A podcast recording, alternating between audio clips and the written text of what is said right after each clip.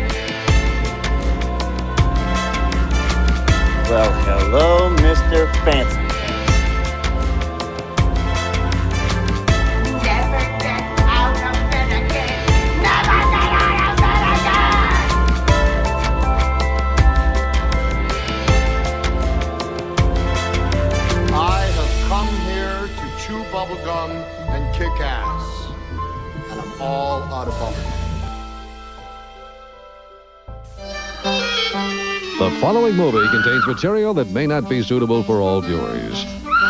Your discretion is advised.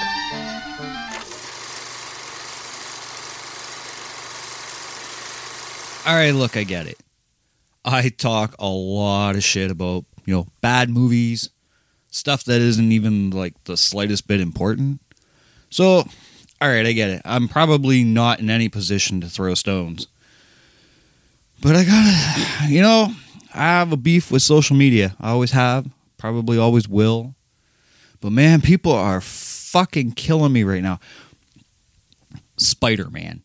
Okay, the whole Spider Man debacle is just, whew, it's beyond me. I, I don't understand. Like, people are so upset about this quote unquote divorce between Sony and Disney.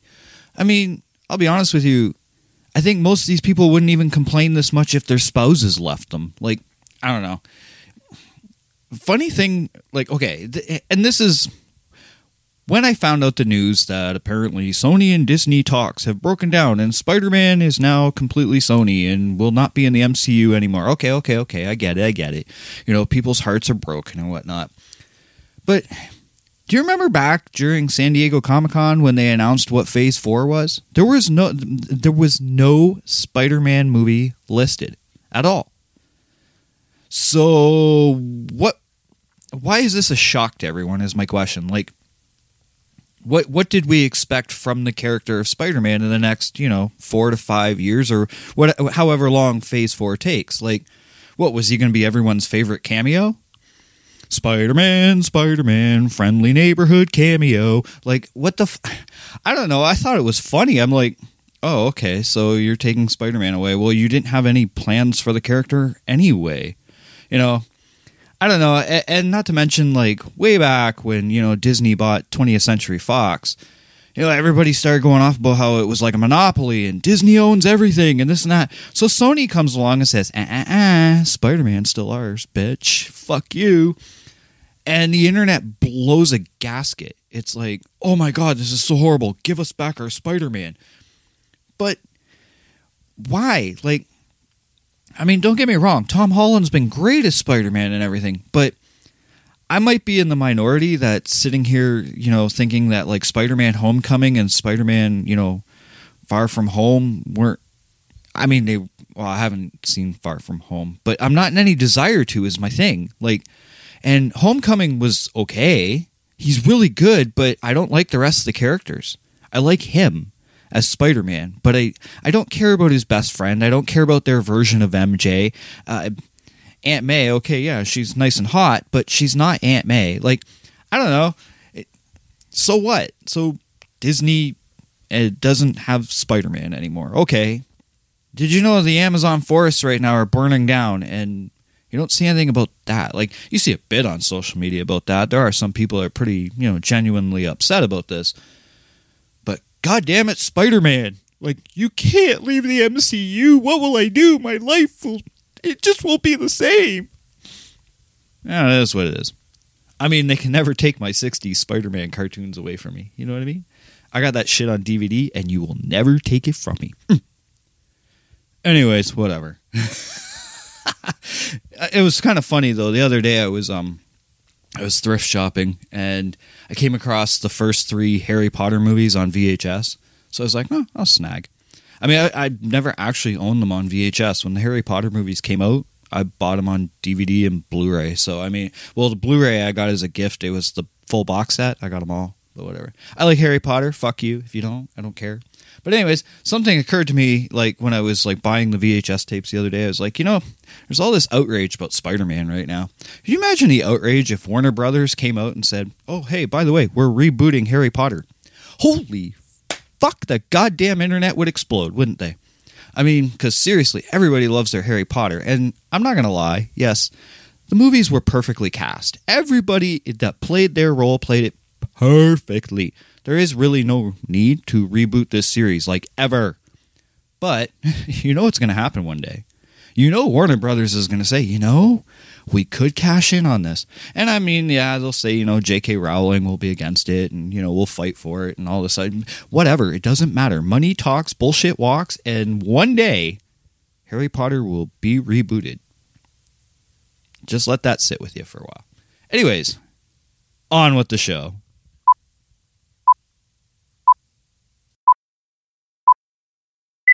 Coming to you from beyond the grave and from Studio Zero at the Next Level Network of Podcasts, the Inhumane Society of Bad Movie Reviews and Burial Rituals.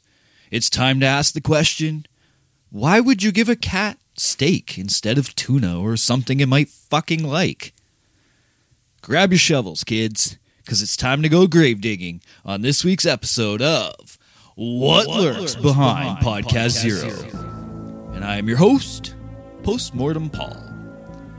And this is the 53rd episode. This week, ah, fuck it.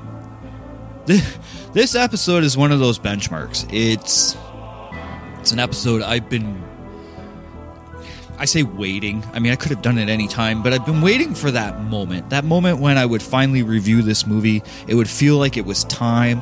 Like because I'm starting to feel with the podcast that I'm I, I'm getting into character now. I'm starting to feel like this is like what the show is going to start being very much like on a regular basis and whatnot. This is what I kind of want the show to be like. And I feel like I'm at that moment. I probably should have held Return of the Living Dead till a little bit later, but I did it when I did it and whatever. Um, but yeah, today is the day. Today is the day I, I'm going to hit a movie that um, oh fuck, this movie. Uh, it, it's you know, episode 53's review of the week is is one of death. It's one of grief. Um, shilly shallying. Um, okay, it's got that. It's yeah, uh, but this is like Stephen King's story. This is the one that apparently when he wrote it way back in the day, back in the you know late or late. Well, I think I want to say he started writing it in the late 70s, but I think it was actually early 80s. The book was released in 83, so whatever. Um, but yeah, this was the story that disturbed even him like so much. He almost never had it published.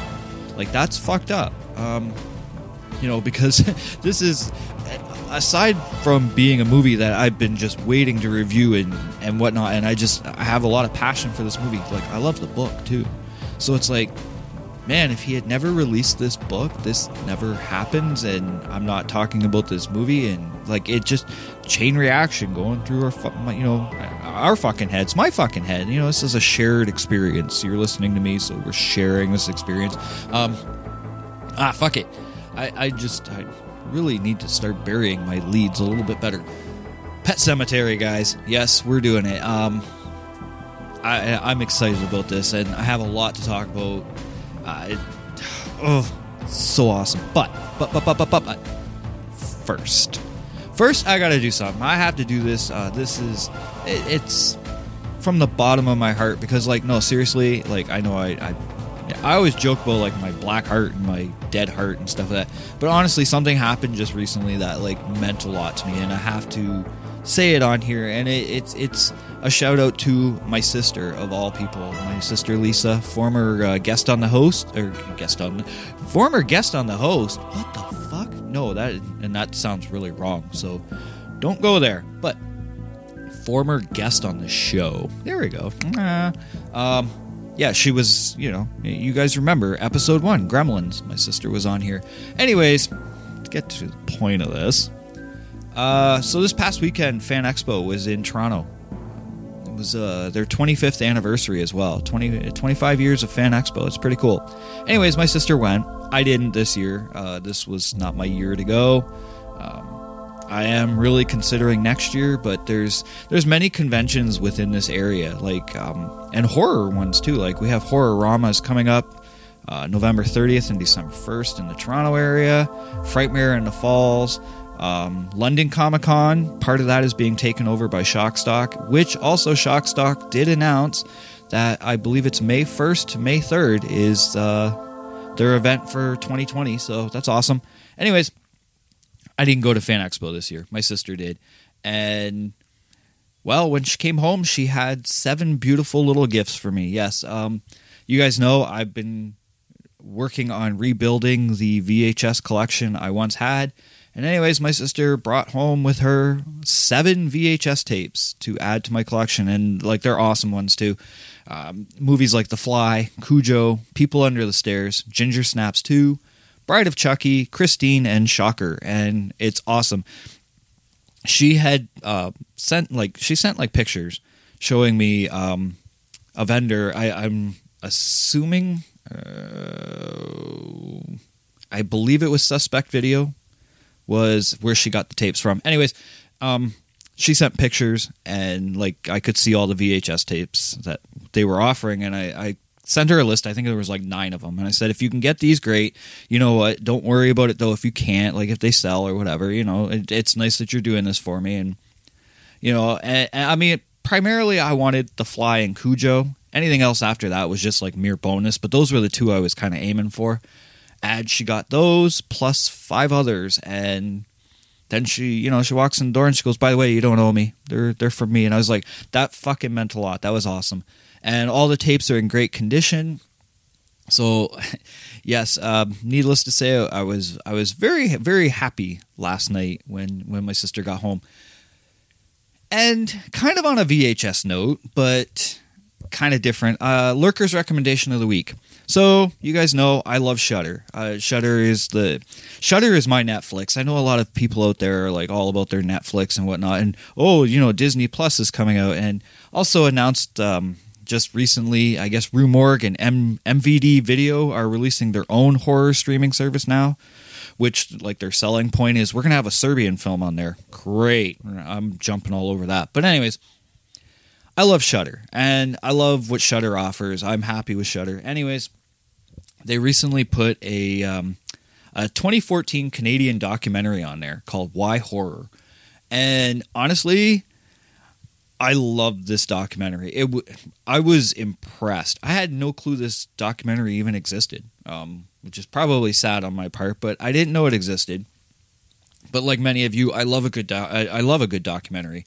Well, this one, um, I wrote this one is really effing good. Because um, why I would censor myself on this show, I don't know. But anyways, the whole idea of the of the the documentary is it follows uh, Tal Zimerman, who's a horror journalist uh, in Canada, and he's a diehard fan of the genre, obviously. And he's basically in the documentary, he's asking the question so many of us fans, you know, have heard throughout our lives: Why horror? Why do you like horror? What is it about horror? Don't you realize it's violent, it's gory, it's scary? Yeah, we're aware of all of it. We love it. Um, I love that this documentary he hits basically from every angle, every topic that's needed to be talked about. He approaches it the, the it, it's so well done. I mean, it focuses on everything from like the rise of the horror genre in literature, leading into film, and the science of how the body reacts to horror. Like you know, they go into like he does like MRI studies and stuff like that to see how the brain reacts, and it's really fucking cool. Um, you know, it talks about like rituals, traditions, legacies from around the world, um, how different cultures view the horror of death, how some cultures don't see death as a bad thing, but as as a good thing, as a as a moving on to the next plane and stuff like that. Um, great interviews with like awesome people that are like in the biz. Uh, John Carpenter, the Soska sisters, Don Coscarelli, and George A. Romero. I, I didn't realize this was 2014. It was a 2014 documentary when I was watching it, and all of a sudden, you know, there's an interview with George Romero, and like a bit of my heart kind of like you know sunk. I was like, oh, that's awesome, but like you know, it was like, oh shit, I didn't realize like he was in here. Um, such a great documentary. 82 minutes long. It's not super long. Very well paced. Uh, hits everything from italian british canadian japanese american eh, all all aspects of horror. Um, but i love the fact that it, it, it, it the documentary really tries to justify that you know what uh, people that like horror movies we're not psychotic and we have a passion. And that passion us- usually leads to a lot of creative things um, whether it be podcasting whether it be artwork whether it be filmmaking or storytelling or whatever. Horror does a lot of that. It really it inspires and it also taps into fears and allows us to face certain fears and whatnot. So it's a great documentary. I highly recommend it. And that's basically the Lurkers recommendation of the week because I'll be honest with you, I have so much to talk about Pet Sematary this week that I, I, I can't talk very long. I, I we really just need to bury this and move on to the movie review. It's going to be so fucking awesome to talk about this movie. So, as per usual, trailer drop, and then when we all return, because this is a shared experience, a shared podcast experience between me and all of you. Um, when we return, see, notice I, I put aside the, the the voices in my head. Like I kind of told them to fuck off. Like just let me do what I do. You know, give me give me a moment's peace. All right, like fuck. But anyways, when we come back from the trailer drop, we're gonna go digging some graves, and we're gonna cat some steak. I just don't. I'll get to that later. Back in a moment. At the edge of the woods, behind the Creed's new house, is the old animal graveyard, the place where devoted pets are laid to rest. Daddy, is church all right? What is this place? I brought you here to bury Alan's cat. I dreamed he got hit by a car and you and Mr. Crandall buried him. Why, Judd? I had my reasons. What did we do tonight, Judd? What we did, Louis, was a secret. But some don't stay. May the Lord bless you and keep you. May the Lord make his face to shine upon you. You're thinking thoughts best not thought of, Louis. Daddy's gonna do something really bad. That's why no one ever buried a human being out there. You're thinking of putting him up there. Don't deny the thought hadn't crossed your mind. And why nothing ever rests in peace. If it doesn't work, I'll just put him back to sleep. Come back to me, Gage. Come back to us.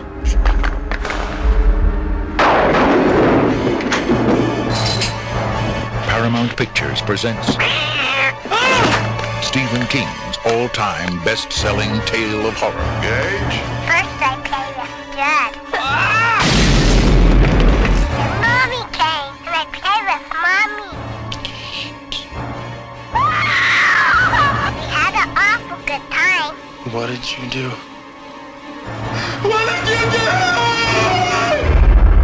Pet Sematary. Now gonna play with you. Person you put up there ain't the person that comes back. May look like that person, but it ain't that person.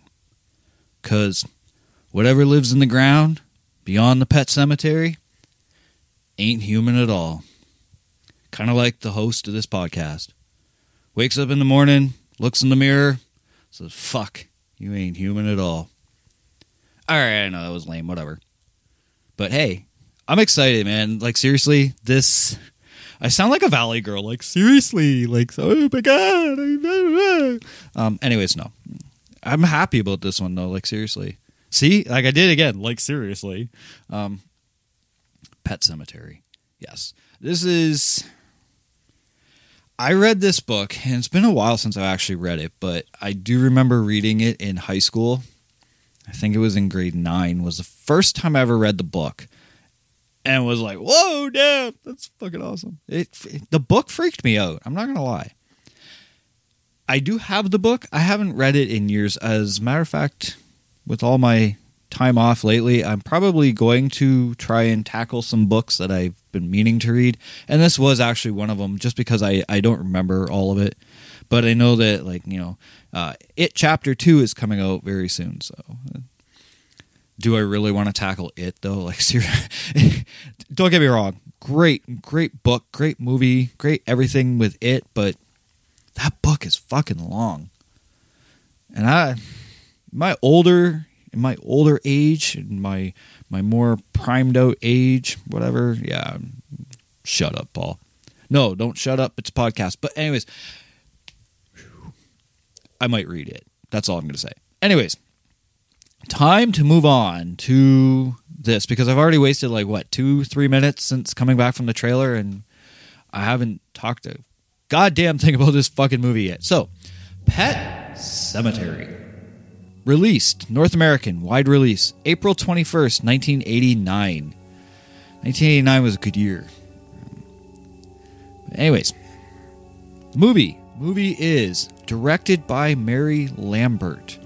Mary Lambert, now, when doing my research on Mary Lambert, I did come to realize she did a lot of music videos. the thing is, is that I don't you know how some directors like you can tell they have like sort of like a um, a way of directing and you can always tell you'll be like oh yeah that, that's a cronenberg film or, or well cronenberg's kind of he's all out there but whatever um, that's a del toro film del toro films you can usually tell right away right like you know you can tell certain directors michael bay obviously we all know what he's well he's more producer but when he's directed yeah you can tell um, the thing is is that with mary lambert her music videos don't didn't really project into this. This had its own look. It, it, was something that showed that she had range and she had character. And I'm not saying range and like that. You know how sometimes I'll be like they have range and I'm like being sarcastic. I'm not this time. Like she she's got some talent and I liked what I saw in this. Uh, I mean on on top of doing Pet Sematary. She, like I said, she did a lot of music videos. She, her first uh, feature film though was a film called Siesta, in 1987, which I've never seen, so I, I can't even comment on it. Um, however, she did do the follow up to Pet Sematary, the uh, the sequel Pet Sematary 2 with Edward Furlong. Um, I'm going to refrain from commenting on that because when I saw it years ago, I didn't like it. I have been told that that I should give it a second chance and I might appreciate it a little bit more now. So it's on the bucket list to a- attempt again. I, honestly don't see myself liking it, but you know what? Maybe I will. I, am more I'm more open to films these days, so who knows? But back to Mary Lambert. She also uh, directed the movie Halloween Town 2. Uh, she did the movie The Attic in 2007. She did an episode of Tales from the Crypt. Uh, and oh, this was this was something that stood out, and I remember talking about this too. Like not on not on here. I talked about it on my old podcast, the Bats, Bows, and Books podcast. But in 2017, uh, Mary Lambert directed an episode from the CW series Arrow. She directed the episode "The Sin Eater." The, the, the Sin Eater. Sometimes I talk too fast, and I know you guys have all been really awesome. Nobody has ever really, you know, you know, said anything about this, but I know myself. Sometimes I talk too fast or I I mumble um, so I'm. This is something that going forward, I am going to try to enunciate my words a bit better um, because even I notice it. Like every now and then when I'm doing editing, I'll go back and I'll be like, "Wow, I can't even tell what I just said there. So, so she did an episode called The Sin Eater. um, now you you know what I mean. But um moving on because I just I'm babbling a lot this episode. So, written by the master of macabre himself, Stephen King. He uh, wrote both the novel and the screenplay for this movie. And I so you know how like I, I've been doing this a lot lately when I announce like you know a director, a producer, a cast member. I'll tell you like you know where you know them from. Um, who the fuck is Stephen King? That's what I wrote. I, I no, I'm not going through this. You guys fucking know who Stephen King is. I. We're gonna move on to the producer. The producer of this movie was Richard P. Rubinstein. And you might be familiar with that name because he's produced a lot of Stephen King shit.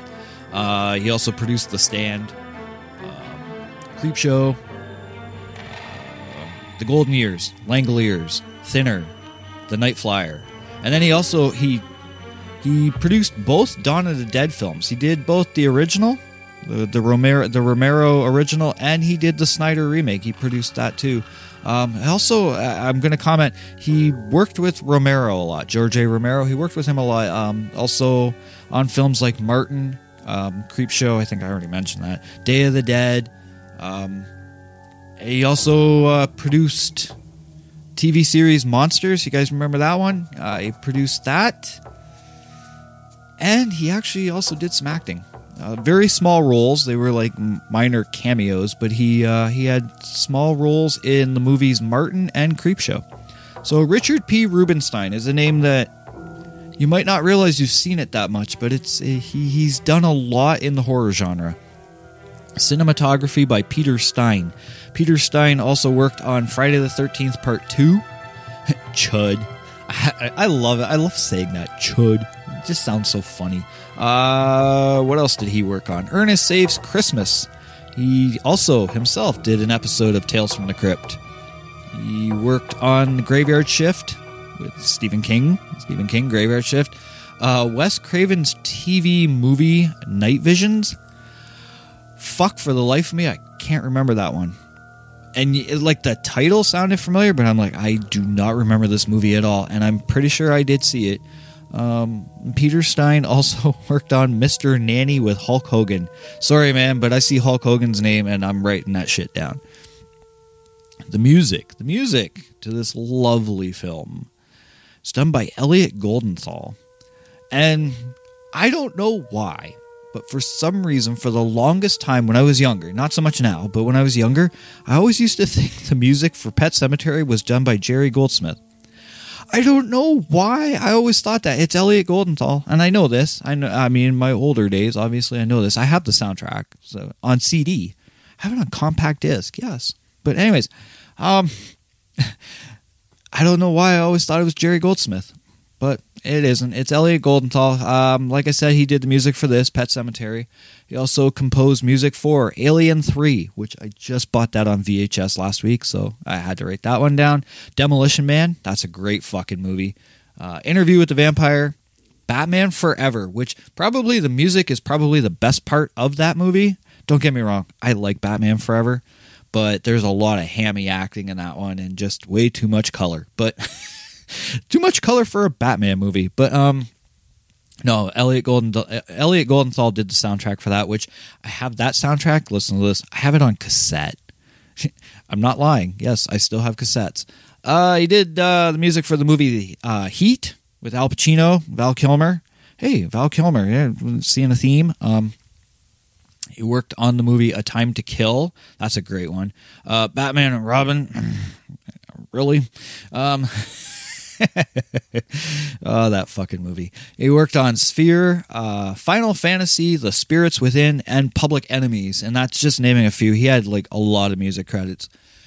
The visual and special effects for this film were done by the Fantasy 2 Film Effects Company. And I wrote just a handful of credits down, but fuck, they have done a lot of movies.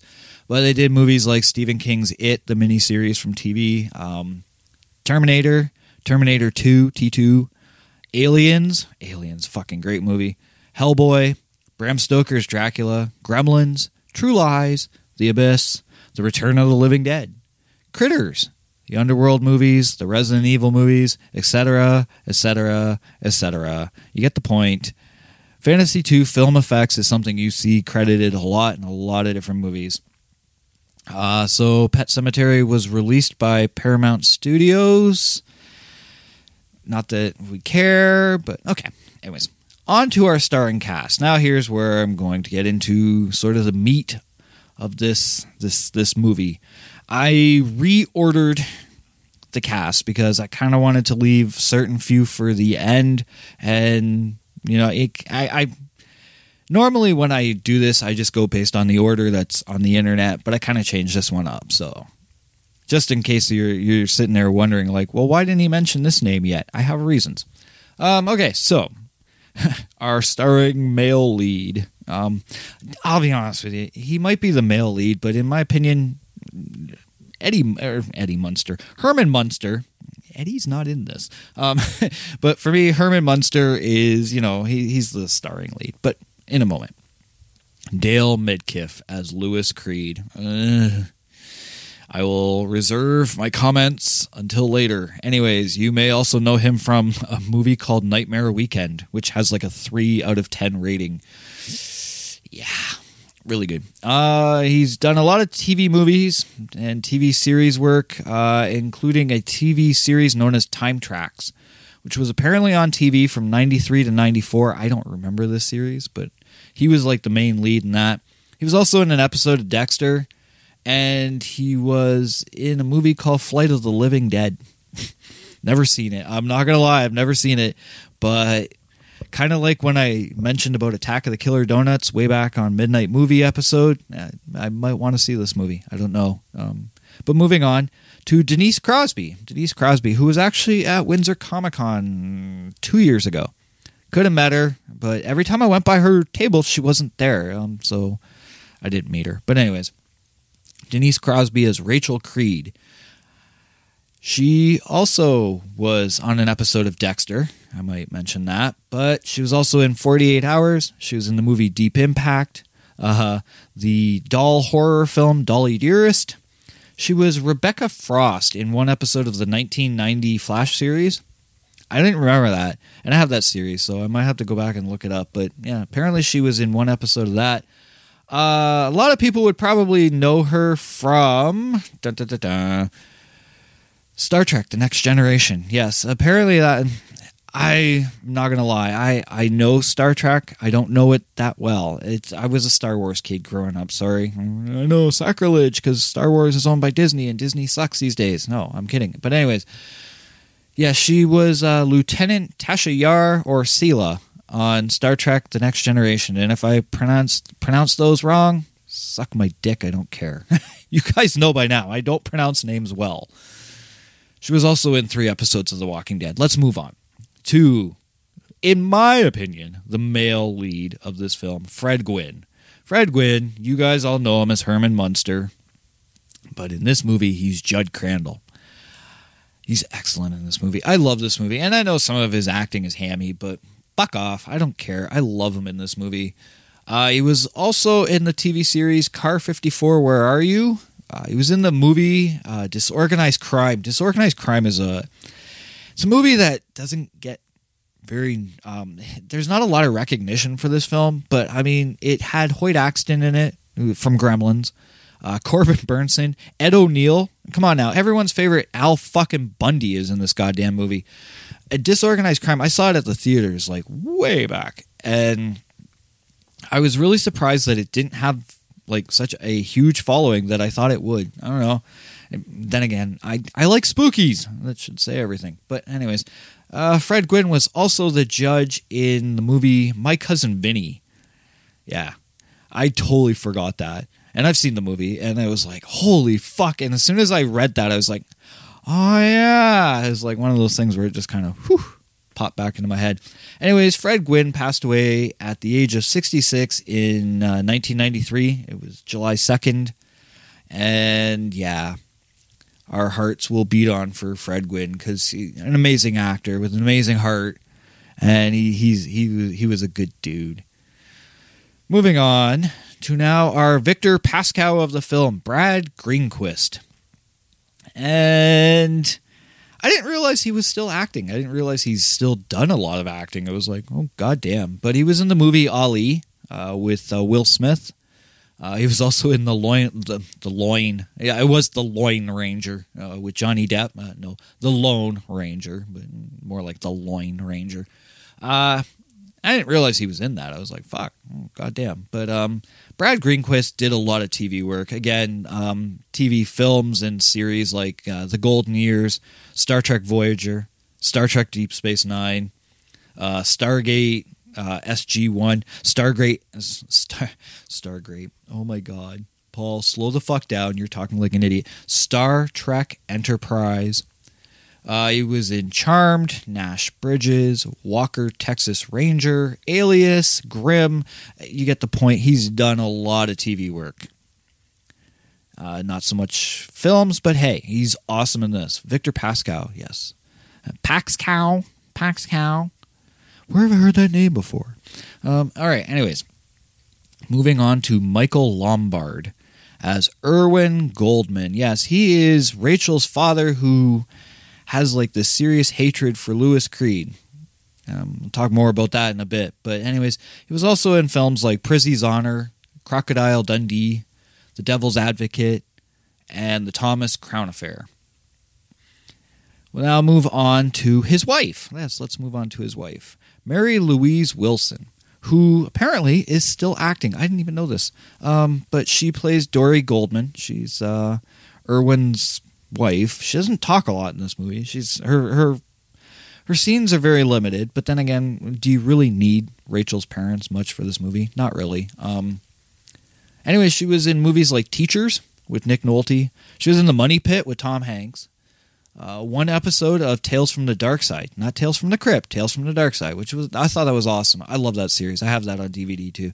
Um, she was in She Devil with Roseanne. Yay! Not. Fuck off, Roseanne. I- I'm sorry. I'm going to say this now. I think Roseanne is one of the most overrated actresses in the world. That's my opinion, and it's not because of all her political views and whatnot. No, fuck that. When I, uh, as a kid growing up, I watched Roseanne every week for everyone else on the show but her. I couldn't stand her. But anyways, uh, Mary Louise Wilson did an episode of The Sopranos. She was in Ocean's Eight and was in two episodes of Orange Is the New Black. Like I said, still currently acting, so I was surprised. Uh, Susan Blommaert. I think I'm saying that right. Blumart or Blumart. Um, anyways, she's our Missy Dandridge. Pet Sematary was only her third acting credit in her career of 68 acting credits to date. Um, so this was only her third film. Um, prior, I, I didn't write what she did prior to it, but after she did also an episode of Tales from the Crypt. She was in Edward Scissorhands, one episode of The X Files. She was in the movie The Jerky Boys. You guys remember that fucking thing? remember when The Jerky Boys was like really big? You know, with the little phone prank. You you bought tapes that had these guys pranking people on the phone, um, and it sold. I, I'm not gonna lie, I had one of the tapes myself. She was also in the movie Mouse Hunt. She was in an episode of Angel, which I didn't remember that, but that's cool. She was in the movie United 93 and recently was in John Wick Chapter 3. She was the librarian. That's kind of cool. Stephen King. Yes, I, I had, I'm throwing this in there. Stephen King is in this movie as the minister. He's the minister giving the sermon for when Missy Dandridge has, you know, hung herself. I know it's I, I so graceful when they talk about stuff like that, aren't I? Um, but anyways, Stephen King has had cameos or roles in films and TV series like Creepshow, Maximum Overdrive, Creepshow 2, Sleepwalkers, The Golden Years, The Stand, Langoliers, Thinner, Rose Red, Kingdom Hospital. Was on Frasier. Do you know what? I never watched Frasier, so I never knew this. And now I just want to go and find those episodes just so I can watch Stephen King on Frasier. He was on Sons of Anarchy, which I remembered that. Uh, was in Diary of the Dead, Under the Dome, and Mr. Mercedes. On top of other shit. I I I, I kind of like I like to write like key points and then I just keep going with some people. Um, now next up, Timmy Baterman. Timmy Timmy Baterman, um, the character was played by Peter Stader. Mostly a stunt actor. He would he did not do a lot of um, like actual acting. Like he was he was a stunt guy. Uh, he did stunts in films like Alligator, Scarface, Firestarter, Daryl, Raw Deal. Which okay, I have to go back to the last episode. I said that Arnold Arnold Schwarzenegger. Why can't I say Arnold Schwarzenegger? Arnold Schwarzenegger was in the movie Red Dawn. Oops, sorry, Raw Deal. I had the wrong fucking movie that I was thinking of. Anyways, so yes, Peter Stader worked with Arnold Schwarzenegger in Raw Deal. There, I've corrected that. I feel better. My soul has been cleansed. Moving on to Peter Stader's other movies he was in Disorderlies with the Fat Boys. He was in Chud 2, Bud the Chud, Absolute Power, and The Dark Knight Rises. Okay. Andrew Hubatsek. This guy, this is a fucking shame because this guy is fucking amazing. And he's only been in three fucking movies. That's it. And this is one of them. This is a crying fucking shame. Andrew Hubatsek as Zelda Goldman. I'll rant, I'll rant and rave about Zelda later, he was in this movie. He was in uh, Kathryn Bigelow's Blue Steel. Kathryn Bigelow, known for doing movies like Near Dark and Point Break. And Blue Steel also starred Jamie Lee Curtis. And Clancy Brown was in that one. And Andrew Hubatsek was a janitor in the movie Human Resources. That's it. This is this fucking burns me because this guy is so fucking good. And those are the only three movies he's ever been in. Blaze Berdahl and Bo Berdahl as Ellie Creed. They were twins. Uh, Blaze did most of the acting, but mm, back then, especially back then, a lot of times you had when there was child actors, it was usually twins that played the roles. Um, but Blaze Berdahl and Bo Berdahl play Ellie Creed. Now, Blaze, Blaze done a lot of work since. Um, she's done voice work in movies like We're Back, A Dinosaur Story. Uh, she did voice work in the video game for Are You Afraid of the Dark? She was the Spice Girls in Celebrity Deathmatch. And she was Cheetah in the series DC Super Friends from 2015. So and and she did other stuff. I, those were the key ones that I, I noticed, and I was like, oh wow! I didn't realize like she was in properties that I was actually familiar with. So it's kind of cool. Finally, our final star of this movie, Miko Hughes. I know last week I said Mika, and I was like, no, it's Miko. Miko Hughes as Gage Creed. Yes, he's cute little Gage. It's not the only movie he was ever in though. Um, he was also in Kindergarten Cop. I believe he's the kid who's like, my daddy's a gynecologist. I swear to God, that's who he was. I was like, that that's the role. Um, he also was in Wes Craven's New Nightmare. He was in 12 episodes of Full House back in 1995. I didn't know that. I I know sacrilege. I don't like Full House. Okay, so whatever. I, I might have watched some episodes back in the 90s because who didn't? You know, it was all the TGIF shit. and But I don't like the show. I'm sorry. It just doesn't appeal to me. Uh, Miko Hughes was also uh, also uh, also in Apollo 13, and he was in the 1997 movie Spawn. He would uh, Spawn. I, I'm not gonna lie, I love that movie. Bad CGI effects today, but I love that movie. He was also in the movie Mercury Rising, and he was in three episodes of Roswell. Pet Sematary was rated R.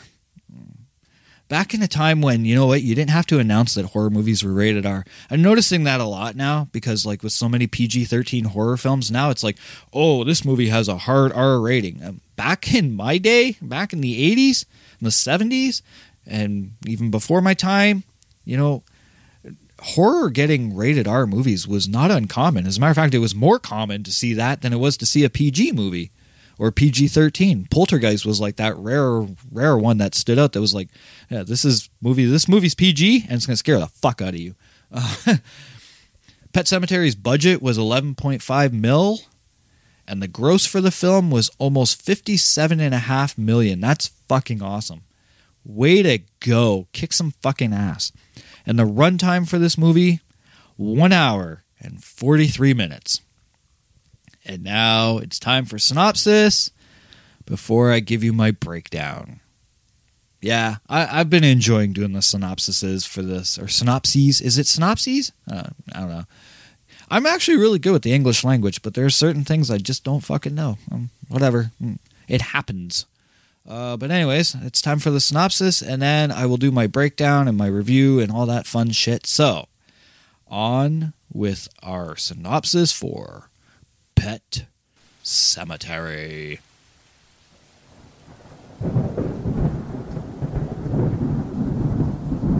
For most families, moving is a new beginning.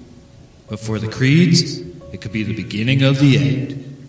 Because they've just moved in next door to a place that children built with broken dreams the Pet Sematary. It's a tiny patch of land that hides a mysterious Indian burial ground with the powers of resurrection. Master of the Macabre, Stephen King, will take you and the Creeds to hell and back. But the Creeds don't have return tickets. Your tour guide is kindly old Judd Crandall, the neighborhood nice guy who knows the secrets of life, but has seen enough to firmly believe that sometimes dead is better. Not better, better. All right, and now it's time. It's time to do the notes from Beyond the Grave. I was going to call it Notes from the Beyond at first, but nah. Because we're dealing with cemeteries and we're dealing with resurrections and shit like that, I thought, eh, Notes from Beyond the Grave sounds a little bit more cooler and awesome. So we're going with that. A little prefacing here. I will try my hardest not to compare this to the remake. But a few things do need to be noted between the two, so it's going to happen occasionally. Uh, because how I'm going to start this off, uh, doing research and whatnot, I watched a lot of different videos, read a lot of different interv- interviews and reviews and whatnot. And, anyways, one that's kind of stuck out was a, a video on YouTube from Watch Mojo. I don't know, Watch Mojo and BuzzFeed and all that kind of shit really never impresses me. But this one kind of caught my attention because they claimed, Watch Mojo claimed, that the remake is better than the original. And they gave 10 reasons why. And after watching this video, it's a 10 minute video, it didn't take me long. I, I came to the, the conclusion that only one reason out of their 10 made any sense at all the acting. Okay, so with Pet Sematary, how I did this, I did this for three actors, and it's only three because, well, when I get to it, you'll understand why. So, first off, we have Dale Midkiff in the 1989 version versus Jason Clarke in the 2019 version. If I was to put the two against each other, Jason wins this. Jason easily wins this. Dale's acting is horrible. Uh, in the 1989 version is horrible. It, it, it, it's it's disgusting. It's maybe disgusting is a little too strong, but he's horrible at emoting. Uh, his emotional impact seems very. I don't know if he was either trying too hard or not hard enough, but it seems like it just it doesn't feel right and his line delivery is very wooden. Like he, he, a lot of the times it seems like he's just he's just reading his lines and that's that, uh, with maybe the odd smile thrown in there or a little bit of a sigh. But I never really believed his emotional impact. I mean, at times all he does is stare. It's like he's literally the deadest character in the movie. Or maybe that was the point. I don't know. Um, because and I mean like especially in the scene when Gage dies. When Gage gets hit by the the Orinco truck. By the way, spoilers because 1989 fucking movie. Screw off. Uh, but anyways, when Gage gets hit by the truck, and we we first off we see like Louis Creed like falls, but it looks like like it doesn't look like a fall. And why is he falling? Like I don't understand. Like if if my son was in the road, or in my case, a lot of times it'd be like my dog because I, I'm a pet owner and whatnot. But if if I if I had a child and my son is in the road, the last thing I'm gonna do is fall. It'd be like, fuck no, I'll roll my way over there if I fucking have to because I'm saving my kid. Like, and he his fall looks very fake.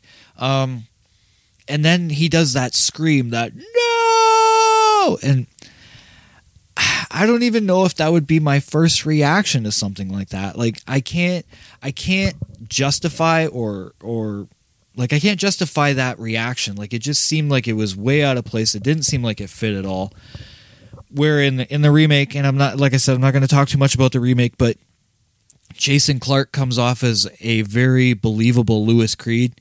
He seems more like he was he was fit into that role a lot better. Where Dale Midkiff just it's no, it does not work. Um, second actor, Denise Crosby versus Amy Seimetz. I think I'm saying her last name right, Seimetz. Um, again, Amy would win this. Amy would in, in the 2019 version. Amy would win this. Denise is not the worst thing about the 1989 version. Don't get me wrong, but especially there's that one scene where she's talking about the story about Zelda's death, and it just sounds like she's trying to hit an emotional level she has no clue how to purvey on the screen. I I, I just it, it it seems again acting too hard and what the fuck is shilly shally? I, don't know. I'm sure it was something that was probably in the script. I, I, am hoping that wasn't an ad lib because if it was, someone should have stopped filming and said, "Don't do that again." but I mean, like I said, Denise Denise Crosby is not the worst thing in this movie, but her acting again. If you put her up against this remake, no, the the actors in the remake just a little bit better. Uh, again, now Blaze Berdahl uh, as Ellie Creed versus Jeet Laurence uh, or Jete Laurence. I, I again, I'm trying here. Hands down, though, Miss Laurence wins this. The the remake gets Ellie Creed so much better than the original. First, uh, like I, I mean, she yeah, she's a thousand times better in the remake. I am aware there is drastic changes to the character of Ellie Creed. I'm not an idiot. I obviously I get that. And we know in, in, in the 2019 remake, spoilers, Ellie is the one that gets killed, not Gage. So yes, when when she comes back from the dead, she's going to be creepier. She's going to be more. Uh, the difference between living Ellie and dead Ellie is just like fucking amazing. But at the same time, the Ellie Creed in in the original, she's whiny, she's annoying, and the the the one scene right after Gage has has died and she goes running off into the other room and she's crying and it's it's like your cry acting or your like your acting cry is a bloody abomination. It's horrible. Like and I get it. Like she's a kid actor, whatever. I understand, but there are kid actors that can cry on cue like that. So much better. And no, it, it just it it doesn't work. Now, however, my next my next point that I'm going to make is that when it comes to the 2019 remake, that's where it all stops. Everything else in the original is better. Is better. Dead is better. But no, the OG wins this motherfucker, hands down. I don't. I guess it's because I grew up with the original, maybe. But there's just things that happen in this fucking original movie that are so much better, so much well done than the remake. The remake was unnecessary. I, have been saying this for a while now. The uh, the remake was unnecessary. I'm not saying I hate the remake. It's just it was unnecessary. We didn't need it. This movie is about grief and it's about death. And it approaches the topic from many different angles, many different sides. You have death by accident, death by suicide, death by murder, um, death by a broken heart. And the death by a broken heart is kind of I guess the way I see it is Louis Creed's death, the, the, the final death of the movie and whatnot. I get this feeling like he I yes, I know he he's he's walking to the to the burial ground and Pascow saying, "Don't do this again. Fuck, how many more times do you need this to fall apart in your face?"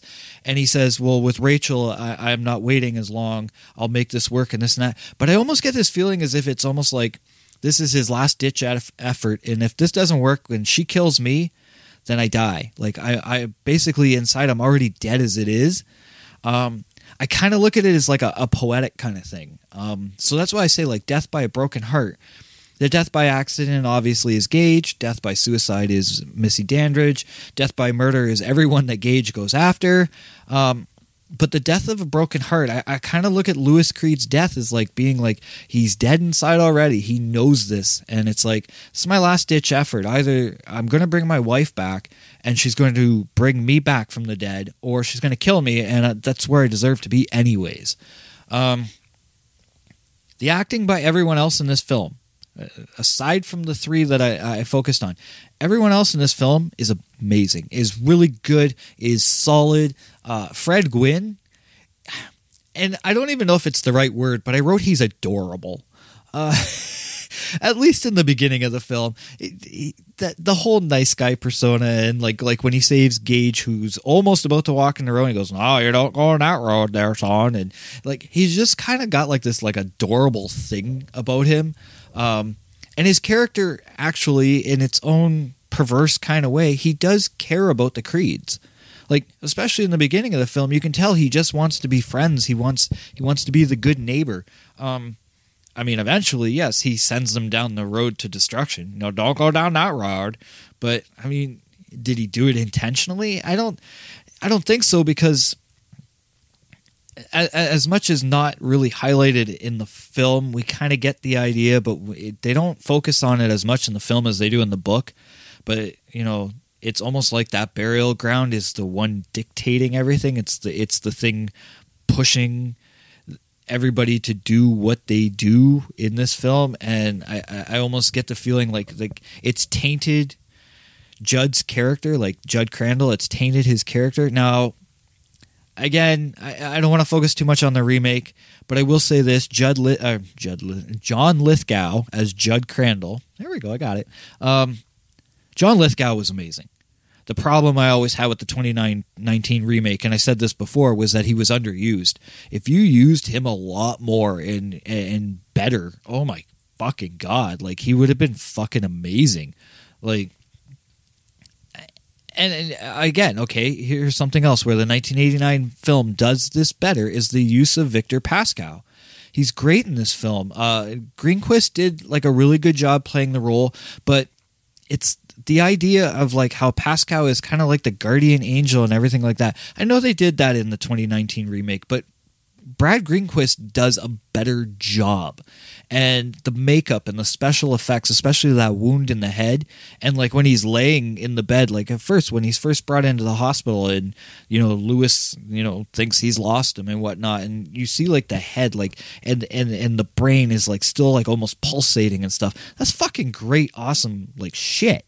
Um, and it's creepy. and that's the thing. Like this movie does creepy so much better than the remake admittedly, this is uh, it, it's kind of one of the things that's annoyed me about the remake. Um, and again, I know I said I wasn't going to focus so much on the remake, but you kind of have to talk about it, especially in, in these key points, because reading reviews and and this isn't just like uh, like like reviews from critics; it was fan reviews too. So many people said that the remake the remake did a better job with pacing because it took out the stories of Missy Dandridge and Timmy Baterman. Okay. I don't agree with this. And my whole thing is is that when it comes to the 1989 version, without those points, without Missy Dandridge, you don't uh, Missy Dandridge led into first of all, we you are faced with the the visuals of a woman who is in serious pain. She thinks the only way out now is through death. She puts a noose around her neck and drops herself off a table. That's a pretty brutal visual to witness. Like and and then it, it, it helps to further the story with Ellie because now Ellie is asking about Missy Dandridge. She's asking, you know, about those questions that relate to that kind of death and what, you know, Uh, her her questions about God. Like, she- is, this movie also, in its own way, as much as it's focused on death and grief, also focuses on religion and the whole idea of what can God do versus what can God not do if you're a believer that is i mean obviously if you're atheist you think well nothing but to be a believer what does god have the power to do and not do and what will he do? And that that question is brought up and it's a very it's a it's a nice strong point to have. And then the story of timmy baterman you you needed that story so that judd could explain to lewis why he should not bury gage in that burial ground. The 2019 version? Okay so theatrically they omitted the whole timmy baterman thing right out.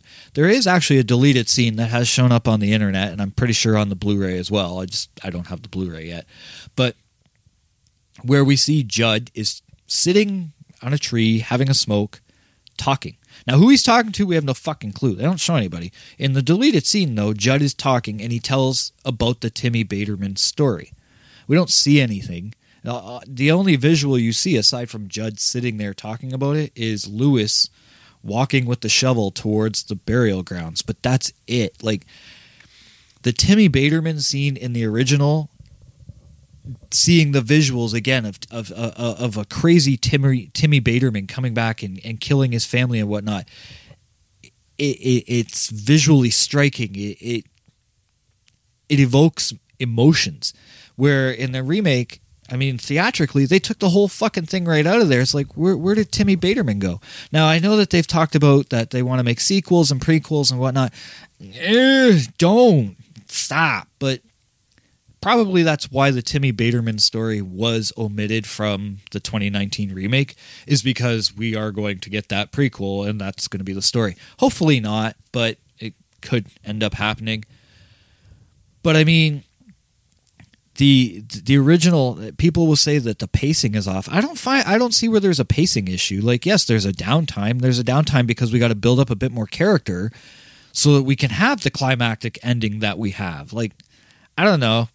Eh, eh, although okay, I, I sit here and I put that 89 version up on a pedestal, but one thing that I never fucking understood about this movie, why do Rachel's parents hate Lewis? I think it's actually hinted in, in, in the book as to I, again I got to go back and read the book again. I think there is actually some form of description as to why that happens, but in this movie we don't get that at all. Unless his unless Dale Midkiff's acting was just so fucking horrible that even you know the the people playing Rachel's parents were like fuck I hate this guy I just fucking hate him but no I, I mean the thing is is that i get why the scene is there. It's to show another side of what grieving can look like. It can show the emotional impact that grieving the loss of someone what it can do. Like it can cause us to be crazy. You know what i mean? And, and that's basically what happens is uh, erwin goldman like loses his fucking mind and you know punches out lewis. Okay I, I i get it but i don't understand the whole bit about rachel's parents hating lewis Lewis is a doctor. He makes good money. He just bought his family a house, uh, which is kind of funny. He buys a house that his family didn't see. When you buy a house, wouldn't you like do it as a family? Why would you say, "Okay, go buy a house and we'll see what it looks like when you when you've picked it out"? Like that part, I don't know. I don't get that. But my thing is, is that Lewis Creed is not a bad guy.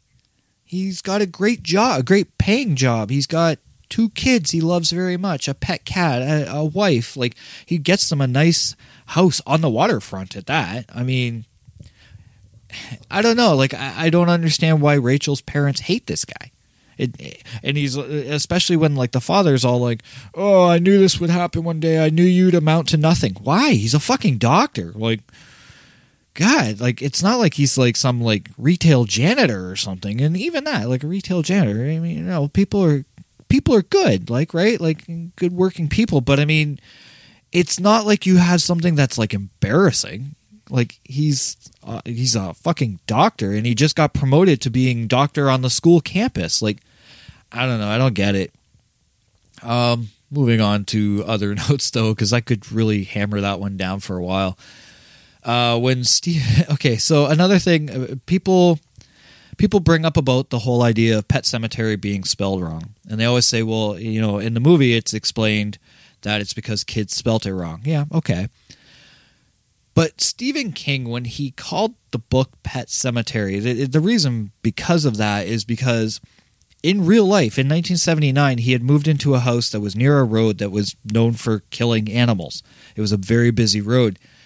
And just, I believe, down the street from him, there was a neighbor who, in their in, in their back lot or whatever, there was a small pet cemetery, and that's how the sign was spelt was S E M A T A R Y.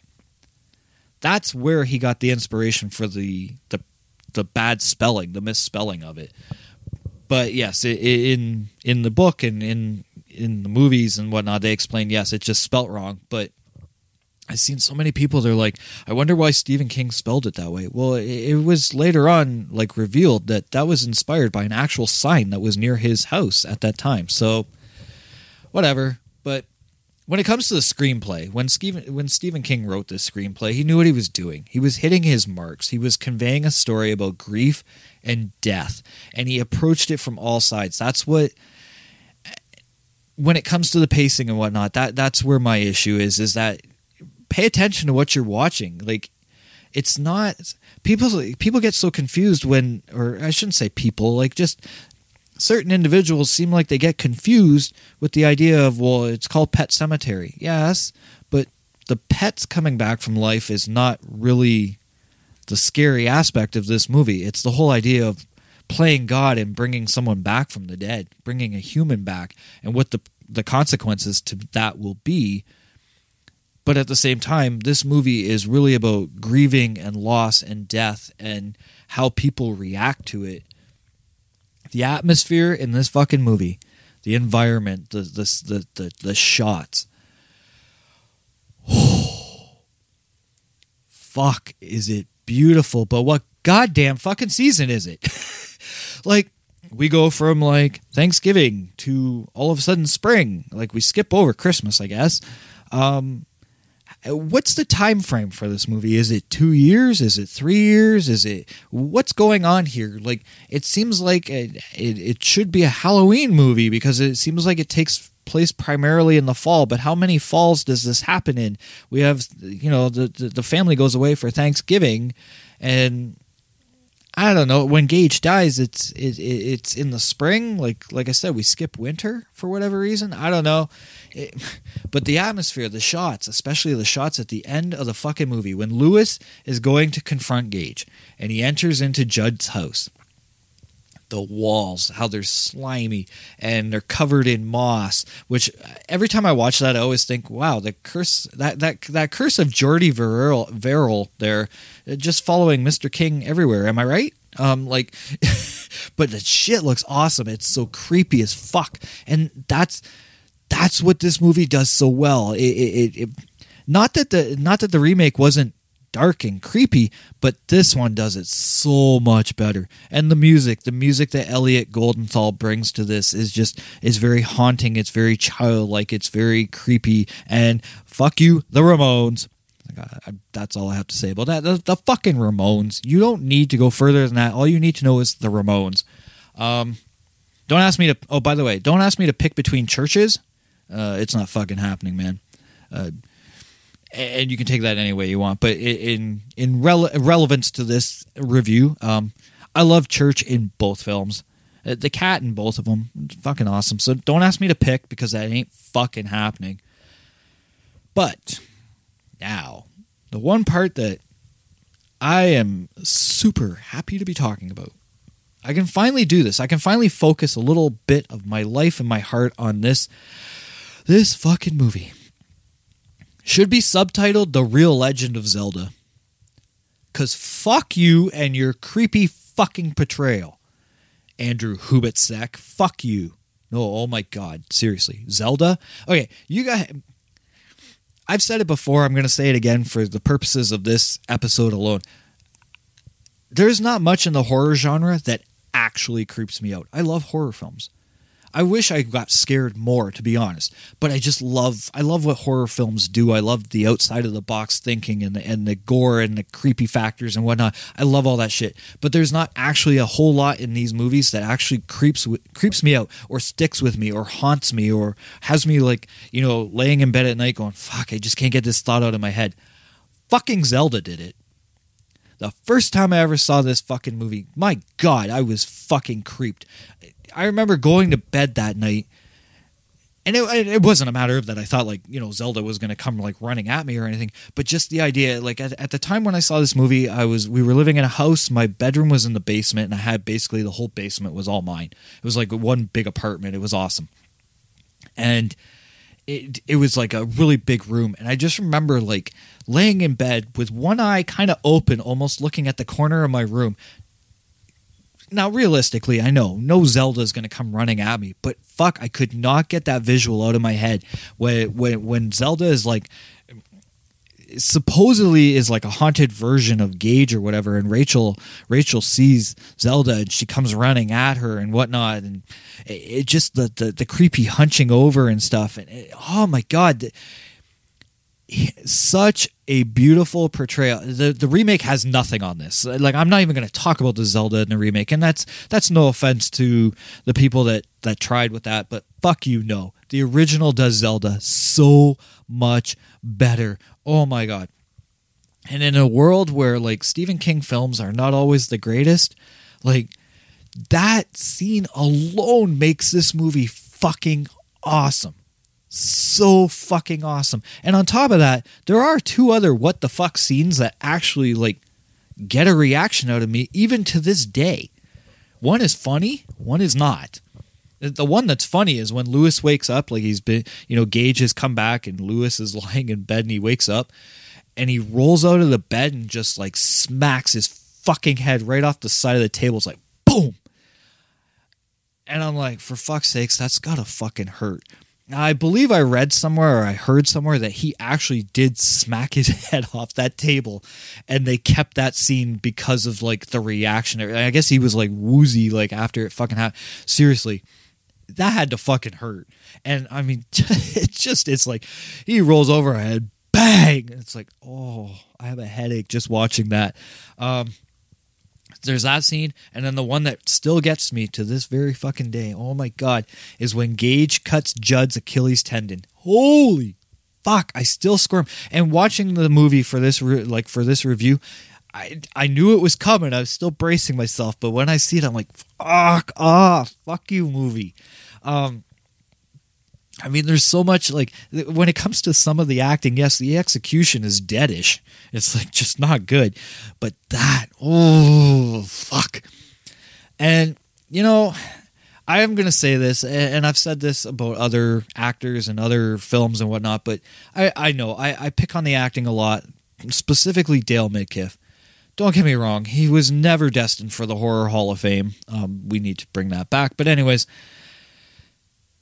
you can tell he tried. And that's the thing about acting. That's the thing about these actors. That's the thing about these movies that I love so much is when you can see an actor is trying to passionately do something right. Maybe it don't work, but he tried. Like I said, the execution in this film for the acting, some of it is very deadish, but his heart was in the right spot. Um, and I, I can't take that away from him. But I do have to ask here's the question I brought up at the very beginning of this episode. Why the fuck is Lewis giving a cat? Why is he giving Church a steak? What the fuck? Why not fish or tuna or catnip even? Like something. You're trying to attract a cat to come to you and you drop a fucking piece of steak. And here's the funny thing Church is fucking eating that shit. Now, I guess maybe maybe the logic of this film is that the cat came back from the dead. He, he- he's basically an animated body without a soul, so the cat will eat anything as long as it's deadish or dead or whatever. I don't know, but I don't know how like why Lewis went straight to a, a piece of steak. Like seriously, like cat food even. Like wouldn't you open like a can of Nine Lives and say here, here, kitty, kitty, kitty, like, but a fucking steak? I don't know. But fuck you, cause the Ramones. Like seriously, the Ramones and fucking Zelda. This is the Legend of Zelda right here. Like, fuck this shit. IMDb, the Internet Movie Database, has given this movie a 6.6 out of 10. For purposes, the remake stands at a 5.8 out of 10. Fuck you, remake. You were unnecessary. We didn't need you. Rotten Tomatoes has this movie at a 52% approval rating from 33 reviews. But that's critics, so suck me. 88% of Google users love this film. I know it's, it says Google Google users like this film. They love this film. Fuck you. Variety called this movie an undead schlock dulled by a slasher film mentality. What fucking movie were you watching? I don't understand. undead schlock by a slasher film mentality. I you were not watching the same movie I was, and then just because just because I have to, Gene Siskel of the Chicago Tribune, you know my good friend Siskel here, who hates every fucking movie. Yeah, he gave this one zero stars out of four. Called it sickening. Did you not get the fucking themes going on? These are like paid critics. They don't get the fucking themes. There's a theme here with this movie. It's not just like straight out, oh, well, a cat comes back to life and a person comes back to life. There's more to it than that. Like, and you guys are like, uh, these critics are scholars. They went to school for this shit. You don't fucking get what's going on with this movie? Look a little deeper. Bloody disgusting. There we go. And you guys on the Facebook page know I love my bloody disgusting. That a very decent website for horror. They rate the movie 4.5 out of 5 stars. And their quote that I grabbed was The plot alone would make for a scary movie. But by injecting excellent atmosphere, capable acting, I differ with that, but anyways, and generally nightmarish scenes, Pet Cemetery is a truly effective horror flick and well worth well worth the price of admission. Yes, aside from what they see in the acting, I mean, but then again, if you're ignoring the three that like if if you ignore Lewis, Rachel, and Ellie, everyone else brings a decent A game to this, especially Judd and and little Miko Hughes when he was Gage. He's cute. Like he, he, when he dies, I feel something there, man. I'm like, fuck, they, why the cute kid? Podcast zero rating. What do I rate this film? Because I've been talking about this film for quite a bit now. I, I I should have really prefaced this episode with the idea that it could possibly run past like its normal runtime of like an hour to an hour and 15 minutes. This may run a little bit longer. Uh, but the podcast zero rating, a masterpiece. That's I, I'm going to start off with that. It's a fucking masterpiece, even despite the bad acting and some of the wonky flaws. Like I said, who gives a cat a steak? I, I don't understand. But all that said, critically, critically, from a critical standpoint, and this is me being like, you know, okay, I'm going to, I'm going to come down with the hammer of the law of films and say that this movie is still a nine out of fucking ten for me. Yes, this movie is awesome. Like I said, remake unnecessary, didn't need it. One of my faves. This is an absolute fave of my. I, I've watched this one so many times, and I will continue to do so. I have it on VHS, DVD, and Blu-ray for a fucking reason.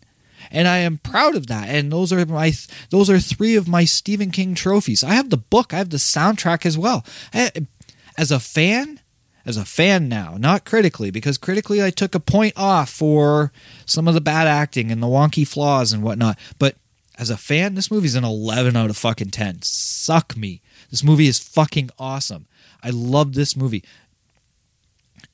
and I, I, I, again, I don't hate the remake. It's not, it's not a bad movie. It's there's genuinely some good shit in that remake, but it's not one I'm gonna go back to often. I won't watch it as much as I watch this. I still to this day watch this. I had to watch this for reviewing for this podcast, and it wasn't a twisting of the arm. I probably would have watched this movie five times for this fucking review. Like, and like I said earlier, I, I love Stephen King movies. I know some of them are bad, but you know what? There are classics. There's The Dead Zone. There's Firestarter. There's The Shining. There's The Dark Half. There, Cujo. I just got Cujo on VHS from my beautiful, loving sister. This fuck. I I can watch these movies anytime, but Pet Cemetery ultimately is my favorite of the fucking Stephen King movies.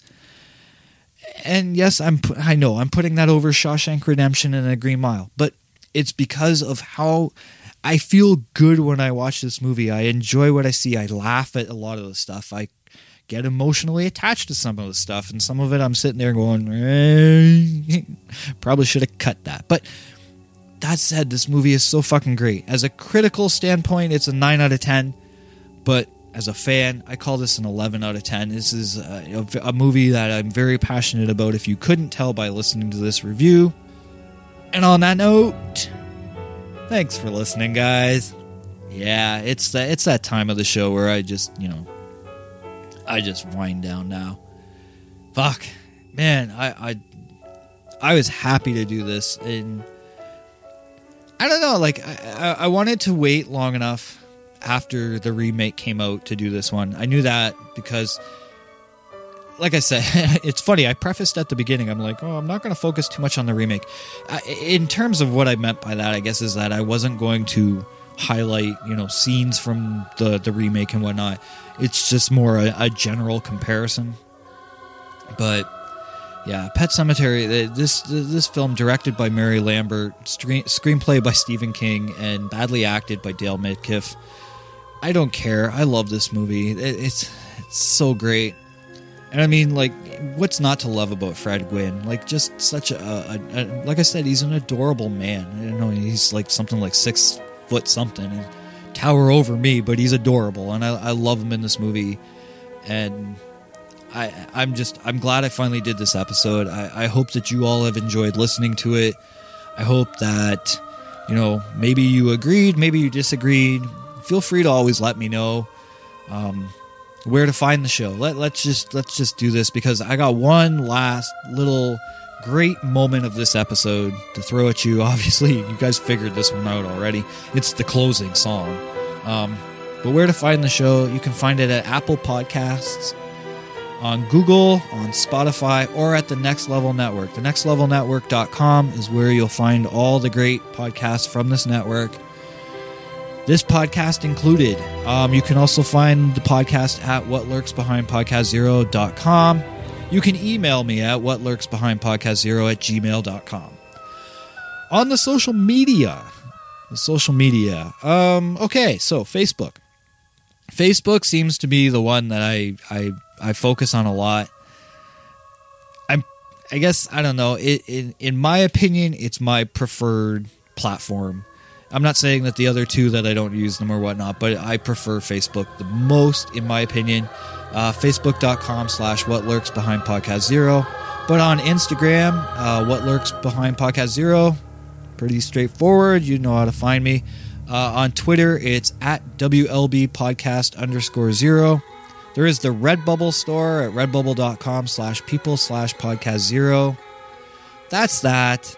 The closing track, obviously, you know what it is. I'm not even going to fucking announce it. If you seriously, when I did the 22 uh, episode 22, when I did the five, you know, top Stephen King films that I loved and whatnot, I specifically held off on playing this song. I was going to, but I decided, nah, you know what? Save it for when I do the actual episode because I knew one day I was going to do this. So you know what the closing track is. I'm not announcing it, but I will announce what our next episode will be. Episode 54.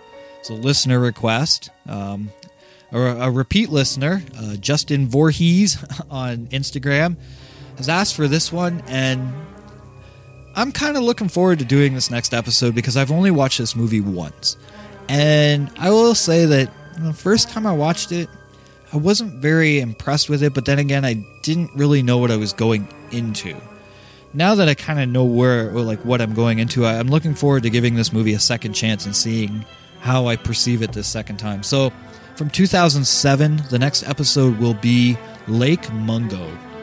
Um, like I said, listener request from Justin Voorhees on Instagram. So, with that said, it's time for me to shut up. I've talked a lot, and I'm so glad you all stuck with me through this because this this was an episode I I fuck I'm so glad I did this one. So it's time to close it off right.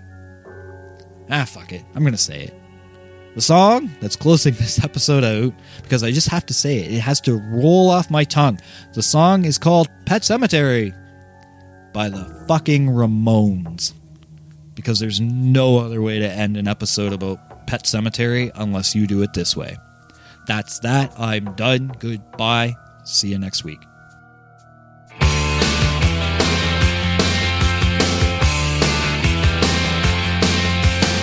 Under the October with the steamboats, ancient goblins and wallows come at the grand line making a sound. The smell of death is all around. And at night when the cold wind blows, no one cares, nobody knows. I don't wanna be buried in a pet cemetery. I don't want to live my life again. I don't wanna be buried in a pet cemetery.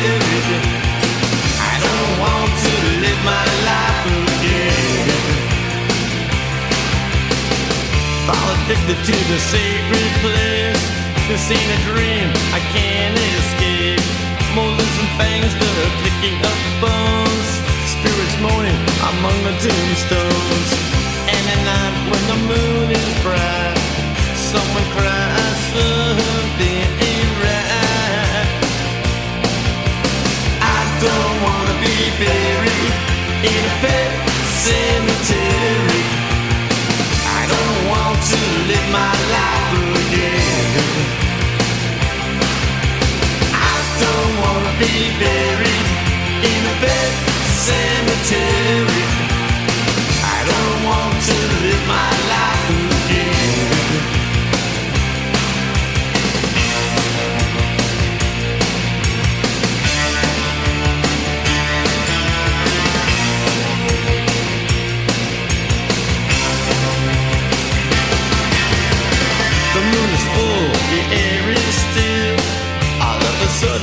Feel a chill. Victor is grinning, flesh is riding away. Skeleton dance, I curse these days. And at night when the wolves cry out, listen close, then you can hear me shout. I don't wanna be buried in a pet cemetery.